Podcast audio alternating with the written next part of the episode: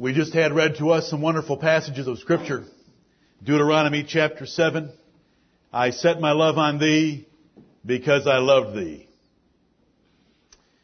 I chose thee not because you were a numerous or mighty people, but because you were the fewest of all people. And I chose you to be a special people unto me, therefore keep my commandments. Great passage. The discrimination of God among nations. Then we had read to us Isaiah 45 where the prophet, speaking on behalf of God, addresses Cyrus of Persian. You haven't known me, but I've known you. And I've raised you up and you're going to do something for my people. You're going to have Jerusalem rebuilt for them. And he rebukes those that do not fall before him as the God of heaven, superior to all the gods of the Persians. I create light and make peace. I create evil. That does not mean that God creates sin or is the cause of sin. The word evil there is describing the opposite of peace. War and trouble, not sin. Evil means a number of things in the Bible. Right. And then we had Acts 18 where the Lord made a difference in the city of Corinth. He said, I have much people in this city. Amen. He had a people already and Paul needed to find them. Wasn't that good? We're going to read the Bible and we're going to learn the Bible, God helping us. I hope I live to a ripe old age, and so do you, so that we can learn as much about the Bible as possible. I enjoy having those six passages read, and I hope you follow along closely and we benefit from them. Amen. You may turn in your Bibles to 1 Corinthians chapter 4. 1 Corinthians chapter 4. I want to spend a few minutes, a simple lesson with five parts that God discriminates among and between men. It's a heresy that all men are created equal, except in very limited respects. All men are created unequal. All you have to do is look around. Some are short and some are tall, some are fat and some are skinny, some are smart and some are dumb, some are coordinated and some are not.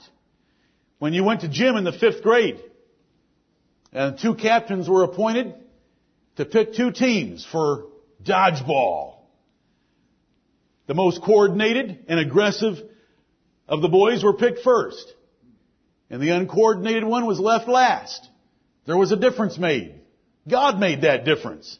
We shouldn't try to avoid it, ignore it. We can learn from it. Because God makes differences like that in every part of our lives.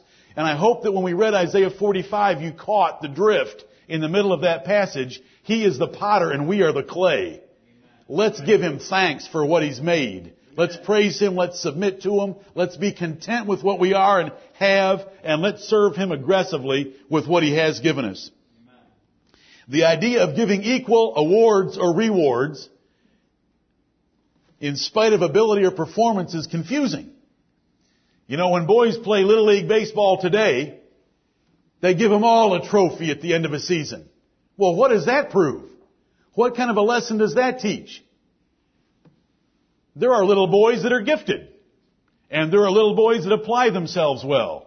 Those two kind of boys ought to get a bigger trophy than the other boys who aren't very gifted and who don't apply themselves. But you say, why should we reward such ability? That makes the, the person without any ability feel bad. Well, he shouldn't feel bad if he heard this sermon. Right. Okay? If he feels bad, it's because he hasn't heard this sermon before. God made all of us to his own glory. Amen. Listen, I wish I was six foot two so bad. Not that much. He sawed me off at the knees. I've told you that before. That's his choice. I'm going to be happy with it. I'm bad enough at five nine. Just think how bad I'd be at six two. And half of you children are all intimidated at me when you're looking down at me. Anna and Andrea. What would you, what would you feel like if I was six two? The Lord made us, and so there ought to be differences made in our awards and rewards. You know, when you, poor little leaguers, nobody knows who was the best player. We don't want to do that. You, do you know how far it's gone? Do all of you realize it's gone so far that they don't keep score anymore in the younger ages? Can you imagine playing a game where they don't keep score? Communism and socialism are based on the very same thing. We don't want to make any differences. The heart surgeon in Moscow makes the same as the taxi driver sitting out in the street of the hospital in, Mos- in Moscow. Do you know what that means?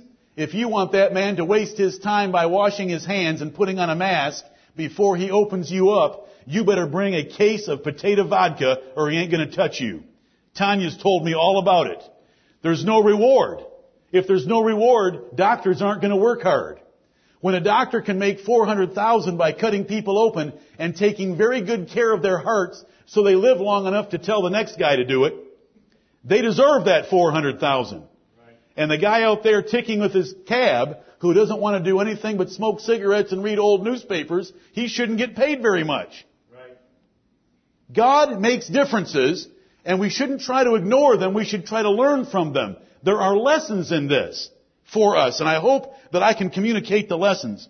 Think with me for a few minutes about the differences God makes. He made two lights in Genesis chapter 1. One is called the greater light and one is called the, the lesser light. Should we feel sorry for the lesser light? But why does God have to call it the greater light and the lesser light? Why couldn't He just call it the different light? It's just a different light. It's an alternative light. No, it's a greater light and a lesser light. Do you know what it actually says in 1 Corinthians 15? God arranges all the glory of His stars. There are stars that are great in glory and there are stars that are less in glory, and He talks about it. Right. He made a difference in things like the sun and the moon, the greater light and the lesser light. When God created the horse, did He create something magnificent? For you horse lovers, I've got your attention now. Carrie, are you with me? Poor Bob. He's not here right now. Bob loves horses. You know, if we really wanted to make Bob happy, we'd ask Eric if we could put a horse in the yard of his rental home. The horse. In the book of Job, God, Joy, I'm thinking of you too. Shut up, track. In Job 40 and 41, God brags about the horse. Amen. He brags about the horse. He says, look at that creature that I made. Isn't it magnificent? Have you watched it run? Have you noticed it in battle with a little bit of training? It's fearless. All that trumpeting and confusion that goes on in the battle, there goes that horse. Now, that's, that's a trained horse. Okay, mind you. It's a trained one. But it's a beautiful animal and God brags about the horse because he made it magnificent, beautiful to look at, strong, fast, fearless in battle. He says all those things about it. And he goes, Job, you wanted to debate my fairness with you. Can you make something like my horse? And Job had to say, I can't even draw one. Then God made another animal in the book of Job. And that's the ostrich. And what did he make the ostrich for? For stupidity. So that we could all laugh at it. God said, I made an animal and deprived it, deprived it of all wisdom. And he showed that. How big is the, is the body of an ostrich? Have you seen one? Is it this big? How big is its head? it's awesome. There's no brain up there and the Lord wants you to know that by making it so small. You know what the Lord says about the ostrich? It lays its eggs in the sand, forgets where it laid them, and then turns around and steps on them. Oh, there, there goes another generation. The Lord says that about them. And do you know what the Lord says about people that abort babies? Indirectly, they're just like the ostrich. They have no compassion for their young, which means they have no wisdom or understanding, because we ought to have that for an unborn child that's moving around in the belly of a woman. But now look at the difference God made between the horse and the ostrich. He brags about the horse, he laughs at the ostrich, and he expects us to do the same. Amen. I mean, how many really get excited about books on ostriches and looking at pictures of ostriches and going to ostrich petting farms and, and looking at ostriches? God loves the horse. But look at the difference he made in the animal world. He made Saul of Kish, Saul the son of Kish, Saul from the tribe of Benjamin, a tall, goodly man. Does the Bible tell us that? Right. He was tall and goodly. If the Bible says that, I think he probably looked pretty good. If God says that about him. But then we come to the New Testament, we find a little dwarf called Zacchaeus. God made the difference between Saul and Zacchaeus. Right. Do you blame God for either one? Or did God have a purpose? Listen, if I would have the Lord Jesus Christ look up into a sycamore tree and say, Hey, Zacchaeus, get down out of there. I want to go to your house for lunch. I'll take being five nine. Somebody please tell me he was shorter than that. I was hoping somebody would interrupt me. There's a difference between Saul and Zacchaeus. It's enormous. Was Saul respected everywhere he went because he was so tall? Was Zacchaeus disrespected everywhere he went because he was so short? Yes. The Lord made that difference. But the Lord went to the house of Zacchaeus. The Lord left Saul. His height didn't help him a bit in his relationship with God. What height should you be? Amen, brother. He said the height that he should be, the height that he is, is the height that he should be. It's what God made. And we want to thank him for it. He makes differences like the few that I've described and we want to bless him for that. God chose to know and bless only Israel among all the nations of the earth. Should we resent him for that? No, we should humble ourselves before him for that, that we know him. When Israel was in Egypt, and they were the bond slaves of Pharaoh, God drew a line in the sand between Goshen and the rest of Egypt. And when he sent those plagues, they were terrible on one side of that line in the sand, and they were not on the other line, on the other side of that line at all. There was darkness so thick in Egypt you could feel it. But there was light in every home in Goshen. When the angel of the Lord passed through, he killed the firstborn in every home in Egypt but not a dog barked in Goshen. He makes differences. He's always made differences. Men, creatures, sun, star, anything you want to talk about, He's made differences. He's made differences for eternal life. He shouldn't have saved any of us. If He was purely fair, He has saved many because He is full of grace and mercy. Amen. And we should love and praise Him for that. There's four lessons we want to learn. Let's look at them quickly and learn them. 1 Corinthians 4, 7. The first lesson we want to learn is humility. Humility. Get down. 1 Corinthians 4, 7. For who maketh thee to differ from another? And what hast thou that thou didst not receive? Now if thou didst receive it, why dost thou glory as if thou hadst not received it. Amen. What that verse is saying is everything you have is a gift from God. Why are you glorying in it like it's something you've earned or deserved? It's a gift from God for you. And you should be humbled by that. This is the first lesson we want to learn about God's discrimination among men is to be humbled by what we have. There is no room for pride in any accomplishment because what we have we received. That means we just took it as a gift because it was given to us. You didn't earn it. There's not self-made men. There's God-made men. There's God-blessed men. But there are not self-made men. God arranged time and circumstances to save you if you had any blessing or prosperity or success in your life at all. Look at Ecclesiastes 9:11. Ecclesiastes 9:11. You know, you were chuckling with me for a few moments because it is funny. The differences God makes in the animals. How many stretches out the neck of the giraffe? He stretches out the nose of the elephant. And he takes the pants down of the baboon. I love them all. I laugh at all of them. I, the baboon's my favorite. Anybody that knows me knows that. The humor of God as to why he would pull the pants down on one of his little creatures and leave that little red butt running around. Have you ever seen one of those things? It's unbelievable. And they say that thing evolved. I have a father in heaven that likes to make me laugh. And when I go look at those little baboons, you know, they've got expressions for flaming red bottoms, but we're not even going to use that in the pulpit because I have so much discretion. But that, the Lord did that. Right. The Lord did that. You ought to see one in heat. Anyway, the Lord does that. I love the Lord. I love his horse for the reason he told me. And I love the rest of his creatures for the things he told me to see. But what we're talking about right now is ourselves. If we accomplish something in life or we have something, we, we are something, we are a certain height or we have a certain intellect. What if we were to all take an IQ test? Is anybody in here going to say, well, I worked that up?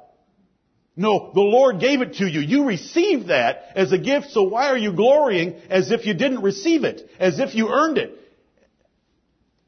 Look at what it says in Ecclesiastes 9. Oh, is this a good lesson? Humility. 9-11.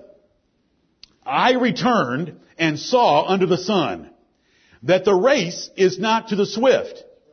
You gotta be kidding me. The swift have to win the race. That's why they're called swift. I better read the rest of this. Amen. I returned and saw under the sun that the race is not to the swift, nor the battle to the strong, neither yet bread to the wise, nor yet riches to men of understanding, nor yet favor to men of skill, but time and chance happeneth to them all. Time and chance happens to all men. Bill Gates is worth 50 billion. He just happened to arrive at the proper time for a college dropout to meet Stephen Jobs in a garage and put a few parts together that people happen to like for a personal computer. It's time and chance. It's not because Bill Gates is brilliant, it's because of time and chance. And so the Lord's telling us that to humble us. 1 Corinthians 4, 7. Don't act like you've earned it, that you deserve it, and that you've worked this up from the inside. I gave it to you. It was a gift. Hezekiah, Nebuchadnezzar, and Belshazzar are three examples in the Bible of kings that didn't get that. Hezekiah got puffed up in his pride for his accomplishments when it was God's blessing, not his ability. Nebuchadnezzar said, as he talked to himself, look at what I've built for the glory of my kingdom. And as soon as he said that, judgment came from heaven and put him out to pasture. Belshazzar, his grandson or son, did not learn the lesson.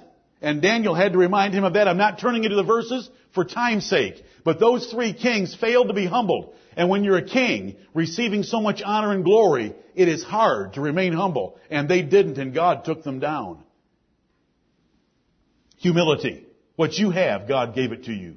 Be thankful for it and be humbled by it and don't go around boasting or bragging or glorying in something that you have done or something that you have because God gave it to you. Number two lesson, submission. Isaiah 45 and verse 9. We had this read to us a few minutes ago. Let's submit to what God has done to us and what God will do to us. Let's learn submission under the hand of our potter. Now I just said something and you know that I was saying it just for the sake of illustration or I hope, I hope you know that. My height and your height was determined by God for holy and glorious ends of the God of heaven. And so we trust Him fully in that matter. To do otherwise is to fall into the condemnation of verses 9 and 10. Woe unto him that striveth with his maker! Exclamation point. If we're not submissive to what God has made us, or what God has given us, then we are striving against our maker. That doesn't even make sense to strive against our maker. Let the potsherds strive with the potsherds of the earth. That's a broken piece of pottery. If you think you're a broken piece of pottery, then take up your argument with another broken piece of pottery on planet earth. Don't take it up with the potter sitting at the spinning wheel in heaven. Shall the clay say to him that fashioneth it, What makest thou? Or thy work? He hath no hands. Is it right to say those things to a potter? Is it right to say those things to God? What if he makes you without hands? What if he didn't make you coordinated? What if he didn't make you intelligent? What if he made you to have a hard time with math?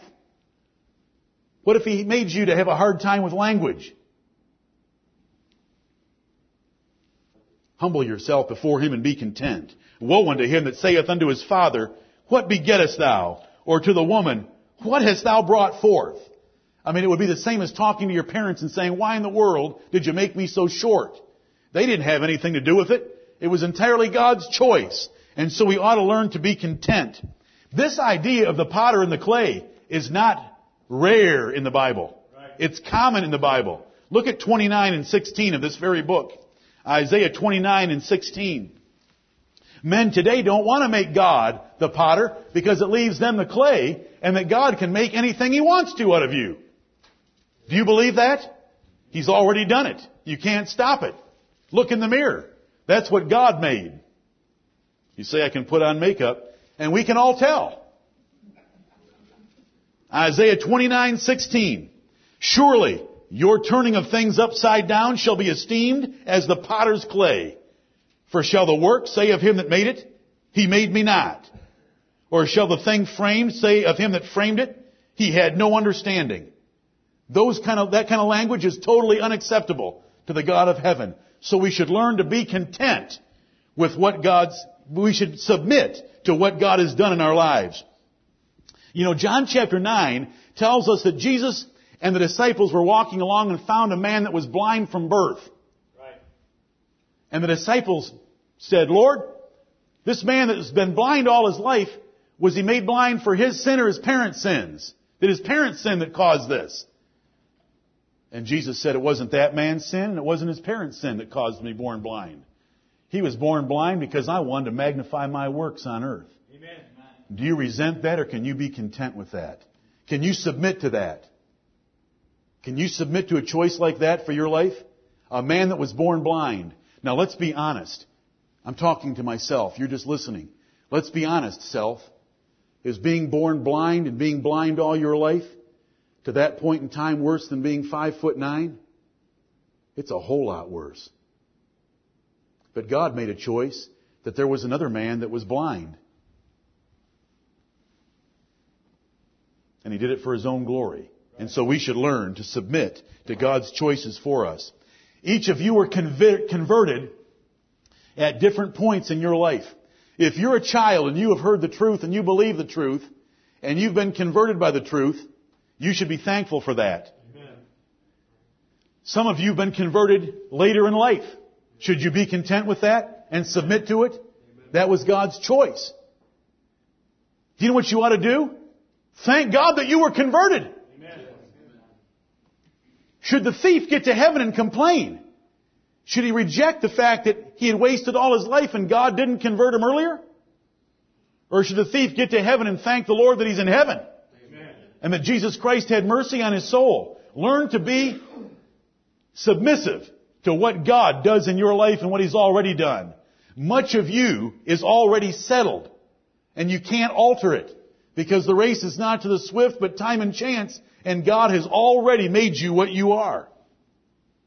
Submit to it. There's peace in this. I'm giving you lessons right now that will give you peace in life so that you're not chafing and rebelling against your life. Now if you've done something wrong and wasted something God's given you, that's another thing and I'll get to it in a second. But what God has done, let's submit to it. Job chapter 1. Let's submit to the way we were made and the deck of circumstances that God has given us. Job chapter 1. Don't talk to God about the way He made you. He had no understanding. Or He didn't give me hands. Or He made me a certain height. Or I wish I was smarter. Why didn't God make me smarter? Well, God's going to get greater glory out of you being dumber. You should be thankful you're dumb. You say, is it possible for a dumb person to know that they're dumb? It is. All that matters is that we're, we're content, we submit to what God's done in our lives. Job. Oh, don't we love this? And I hope that you read this chapter last night. All that happened to Job, we know that he was given a horrible set of circumstances in his life. But look what he said in verse 21. Naked came I out of my mother's womb, and naked shall I return thither. The Lord gave, and the Lord hath taken away. Blessed be the name of the Lord. Amen. Here is a worshiping man who has just been reduced to total poverty, his family destroyed, with successive messengers that couldn't wait for the previous one to finish while he was arriving, telling him how bad things were. While he was yet speaking, another one would come and just demolished his life. But he was content and submitted to that. Can you worship God regardless of what you do have or what you do not have in this life? If you don't make that choice right now, He'll take away what you put your confidence in to see if you will. Will you worship God if He takes away one of your children? What if God were to kill one of your children?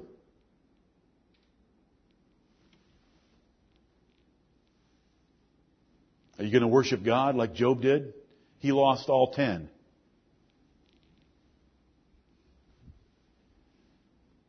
You know how you ought to reason? I didn't have any children when I got into this world, right. and my children were given to me by the Lord. They are the Lord's. They never stop being the Lord's. And if He wanted to take one home to heaven, where He's got a better father than I could ever be to him, praise be the name of the Lord. Amen. God discriminates. We don't know what's going to happen. Do you know? I'll tell you this. We've had a hedge of protection around our church you know what? We're living a bubble life because God has been so merciful. He doesn't have to keep doing that, and He can do it in righteousness, wisdom, holiness, and love for us. Are we ready for it? I have to preach to you the whole counsel of God and get you ready. You don't know what kind of a baby you're going to have, do you? He doesn't owe you anything. And we're not going to complain, are we? We're going to submit to it and be content. This idea here that Job mentions in verse 21, I came out of my mother's womb naked, and I'm going back into the earth, into my grave naked. So anything I've ever had, God gave it to me, and if He took it away, blessed be the name of the Lord.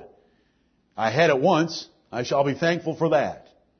Paul picks up on that and he says in 1 Timothy 6, 7, that we brought nothing into this world, and it is certain we can carry nothing out. So having food and raiment, let us be there with content. But that is said after verse 6. But godliness with contentment is great gain. Amen.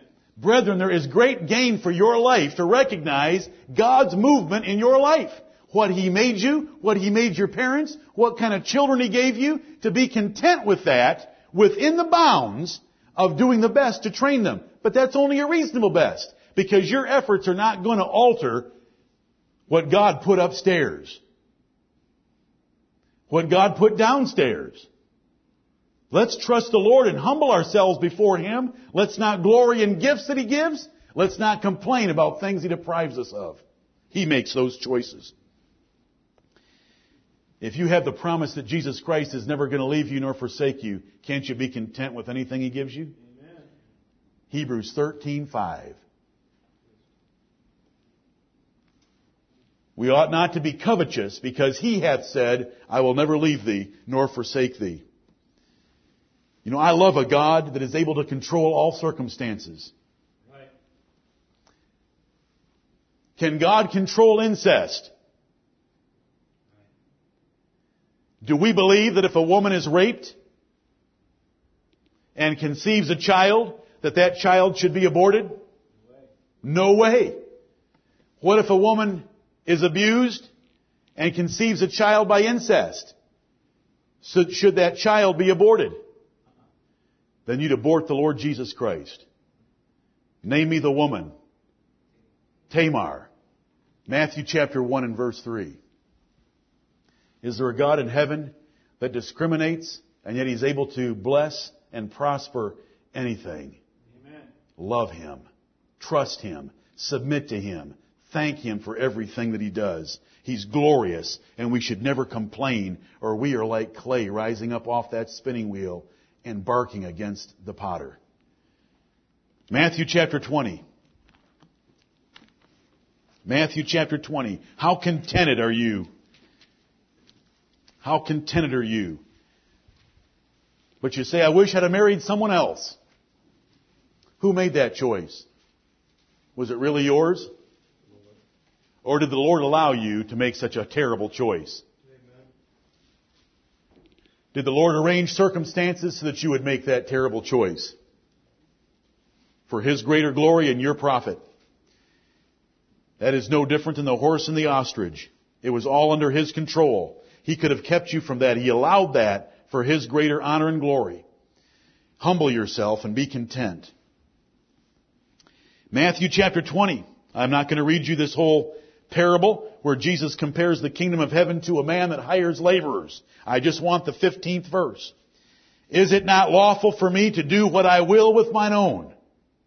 Is thine eye evil because I am good? Do not resent God for the time you were converted. Because if He's given you any time at all to be converted, it's a blessing. And you should thank the Lord for that. Do not I have the right to do what I will with mine own? What do we want to learn from this? Envy is ridiculous. Why would you envy someone else that was given something that you don't have when it's God's right to do what He will with His own? They're not yours. They're His. If He wants to give someone else something more than you, you should rejoice that God bless that person. Doesn't the Bible tell us to rejoice with them that do rejoice? And to weep with them that weep. But we shouldn't be weeping because someone else is rejoicing. We should be rejoicing in their joy. Is it not lawful for me to do what I will with mine own? Is thine eye evil because I am good? Do you realize how terrible the sin of envy is? Right. When God blesses someone, that is goodness. That is grace. That is mercy. That is His loving kindness. And when you envy that, when you resent that, when you think you deserve it more than they do, you've become evil. Are you evil just because I'm being good to someone? Why does that bother you so much for me being good? Turn your Bibles to Psalm, to Proverbs. Proverbs 27. Proverbs 27 and 4. Envy is a terrible thing. If we humble ourselves properly before God and recognize that He's the potter and we're all the clay, we should not envy someone else's advantage. Their promotions, their successes, they went up faster than I did, they make more than I do, they're better looking than I am, they have this, they have that. All of those things we should rejoice and bless that person and thank God on their behalf and not let it disturb us at all. Look at Proverbs 27:4. Envy is a terrible thing. Wrath is cruel. The Word of God tells us here, and anger is outrageous. But who is able to stand before envy? You know, we get mad sometimes, but it usually doesn't last long. But envy burns day and night until it's satisfied with revenge. Can you think of Joseph's brethren? They could not stand the fact that Jacob loved Joseph. Joseph was the first child he finally got by his wife Rachel. He loved the boy, but the others could not stand it. They should have loved the fact that their father had such a good son in comparison to them. That's the way they should have looked at it. But they didn't. They envied that. And there's not a lesson in that for us to love all children equally. That is not the lesson there. The lesson is envy. God's made difference between every son he's ever had. Every one. He's granted a different measure of his spirit and faith to. And we shouldn't resent that. There was a disciple that loved the fact that he was the one that laid on the, on the bosom of our Lord. And it was John. We should just be thank the Lord that there was a man, John, that Jesus Christ had such a close relationship with. Chapter 14 in this same book of Proverbs. We're talking about envy. And that's when someone else has something better than you've got. Don't resent that. Be thankful. Bless them. Proverbs 14:30. A sound heart is the life of the flesh. Do you know what I'm teaching you right now in 30 minutes? A sound heart. I'm teaching you to have a heart that is sound in the way that it thinks about what God's given you and what God has not given you. It is the life of your flesh. It is what will put your life at peace and give you prosperity of soul. But envy is the rottenness of the bones. If you envy others, it's going to rot you from the inside out. It is a terrible disease. And I'm trying to cure it right now with a little reminder. Does the ostrich have his place in God's creation? As much as the horse. It's just a different appreciation. Does the moon have a place? Even though it's called the lesser light? Are you thankful for the moon? Do you like to take a walk under the moon? Do you like to see that moon when it's full in the sky? God made them both. We don't want to envy anyone that might have something more than we have, or that they are better of some ability than we are. It's terrible that Eliab resented David. When David came and saw the battle set against the Philistines and heard the offer that Saul had made to kill Goliath, he said, is there not a cause? And Eliab made fun of him, made fun of his little brother for being out there and said, why don't you go back home and take care of the sheep? He shouldn't have envied David. He should have thought within his heart, wow, I have a great brother. I have a brother that though he's only six foot, oh, that hurts. He's only six foot. But he wants to go take on nine foot nine inch Goliath. I'm so glad I have a brother like that that fears the Lord so much that he comes on the scene and he's already thinking about going to do something about it. I'm a wimp. Brother, I love you. Go for it. I'll carry your armor. I'll carry stones for you. None of that. There was envy. And who did God bless? And did you ever read about Eliab again? Envy is terrible. It's the rottenness of his bones. Can you imagine what that man went, went through when David ran down there to meet Goliath and drilled that stone right between his eyes, sunk into his forehead, and then ran up to him, pulled out that huge sword, and chopped his head off? Oh, Eliab had to live with that for a long time, didn't he? And then all the women are singing about David instead of about Eliab. And then David's walking back into camp. Hi, big bro. Look what I got today. He's got a head about this big around. He's holding, he's got a great big sword. Do you know what that was doing to Eliab? Unless Eliab humbled himself. Envy is terrible. Right. Let's love each other. Let's love the blessings that God gives. Let's love the blessings God has already given in ability. Envy will destroy us. Why resent God's choice of lepers and widows like the Nazarenes did in the synagogue when Jesus gave them an object lesson about God's discrimination? He said there were many lepers in Israel, but I only cured Naaman the Syrian. They couldn't handle that.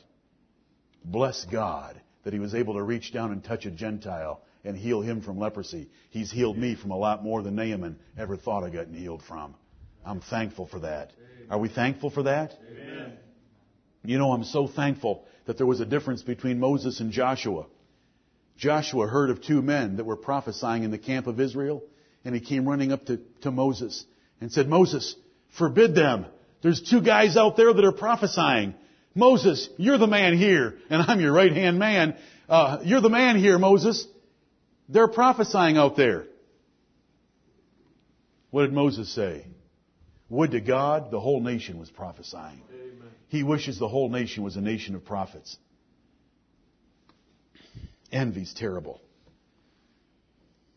Rather than fret that others have it better than you, do your best and rejoice at their blessings. Amen. 1 Corinthians 15:10, my final point. 1 Corinthians 15:10. We've learned humility. There is no reason or place for you to glory in what you've accomplished because it is a combination of God's blessing and time and chance. Number two, to submit to the way God has made you and what He's given you because to do otherwise is to bark against the maker and for the clay to rise up against the potter.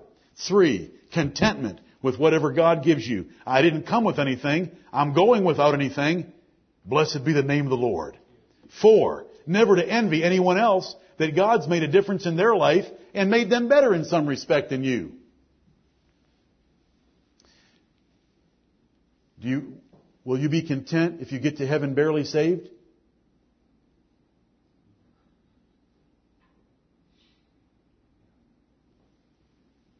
What a thing, salvation. Right. Look at what you, look at you're laughing at me and you're thinking about it. Isn't being barely saved oh, a wonderful thing? There's no such barely thing with the Lord Jesus Christ anyway. But I was barely converted before I died. Oh, thank the Lord for conversion and that you're able to know His truth before you died. 1 Corinthians 15:10 But by the grace of God I am what I am. This is Paul talking about himself. But by the grace of God I am what I am, And his grace which was bestowed upon me was not in vain. But I labored more abundantly than they all, yet not I, but the grace of God which was with me. God chose the apostle Paul, we should say, God chose Saul of Tarsus to be his greatest apostle. And he said, I am what I am by the grace of God. It was God that made the difference in my life. But when God made a difference in my life and gave me his grace, I labored more abundantly than they all. And this fifth lesson is, be faithful with what God does give you. Take what God, oh, we, this is the opposite of fatalism right now. The point that I'm on is the opposite of being a fatalist and say if God makes differences, then if He's going to make a difference in the rest of my life, I'm waiting for it.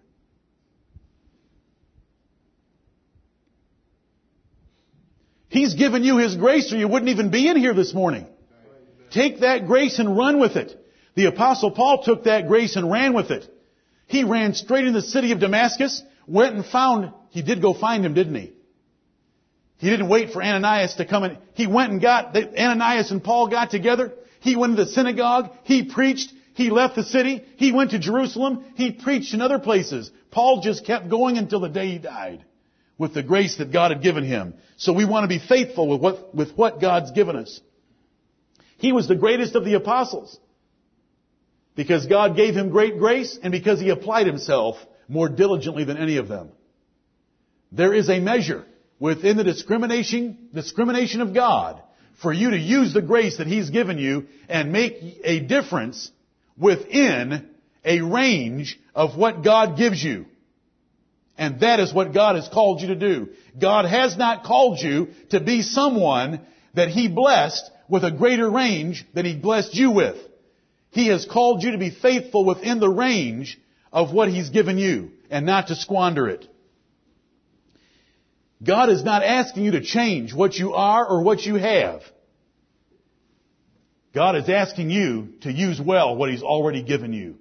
And He's given every single one of you things. And if you squander it, if you sit on it, if you don't use it, if you don't run with it, if you don't dig and apply yourself, you will waste what God's given. And then, His work as the potter, you have defied Him in a different way by not being faithful in what He's given you.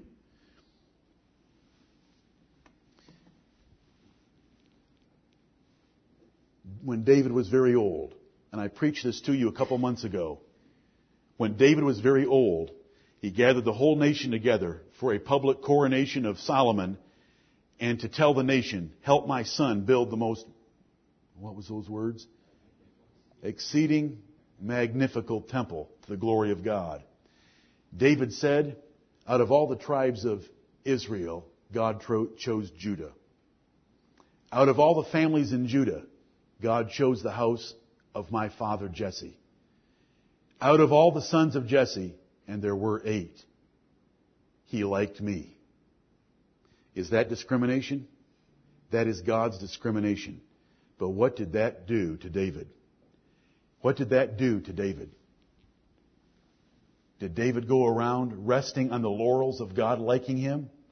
Or did he gather with all his might so that we see an offering taken up by the hands of David that has never been matched in the history of the world? No one man ever gathered so diligently to do something with what God did for him. God liked him, and so David gathered with all his might. When we read Deuteronomy 7, or we had it read to us a little while ago, it said in there, I have loved you, and I have set my love on you, and I have made you my special people, chosen for me. And do you know what it concluded with? Therefore, keep my commandments. What God has given you should result in faithfulness, not in sleep. It should result in faithful diligence, not in resentment, not in I can't ever amount to, to much. God's only holding you accountable to amount with what He's given you. Do you know the man that had two talents and that gained two more got the same praise as the man with five that gained five more? That's what He's asking you to do. That's the range He's given you and for you to use within that, if you've only got two, you can only add two. You can't add five. Unless you're really convicted this morning. Oh yeah. You say that'd be, that'd be presuming on the Lord if I tried to be more than He. Try it. Why don't you try it? I'll call you down when you, when you try too hard to be more for the Lord. You know what Elisha said? I want a double portion of Elijah's spirit. I'd say that's a man that wasn't content with being average. He wanted to use everything God had given him. We don't know the diff- we don't know the IQ level of Elijah versus Elisha.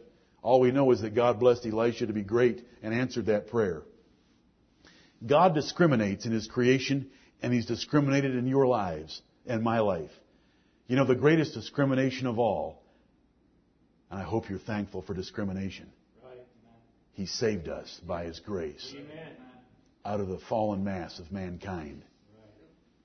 Hath not the potter power of the clay of one, of one of the same lump to make one vessel unto honor and another unto, unto dishonor? And that's what the Lord has done for us. This is a way to live your life in total peace. I have just given you something to make your heart sound so that you will have life and live it abundantly. If you did not hear what I just taught or you reject what I just taught, your heart will not be sound and it will punish you in your bones all the days of your life. It will chase you on your bed. It will irritate you at work. You will not be content with the things God gives you because you'll be expecting more. You'll be resenting others. You won't be faithful with what He gave you because you'll quit and give up saying, I can't be like someone else. That is not the lesson of the Bible. That is not what God wants you to have. He wants you to have life and life more abundantly, and He wants you to be at peace.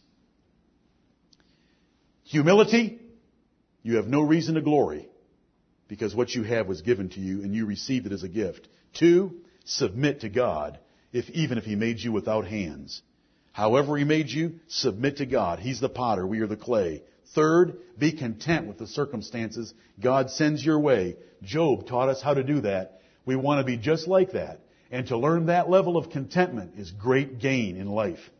Four, do not envy anyone else. Rejoice in the good things God does for them. And five, be faithful in what He has given you and apply yourself diligently like the apostle Paul did. May the Lord Jesus Christ be praised by the efforts we put forth and may all of you have life because of a sound heart in thinking and acting upon these things. May Jesus Christ be praised. Amen.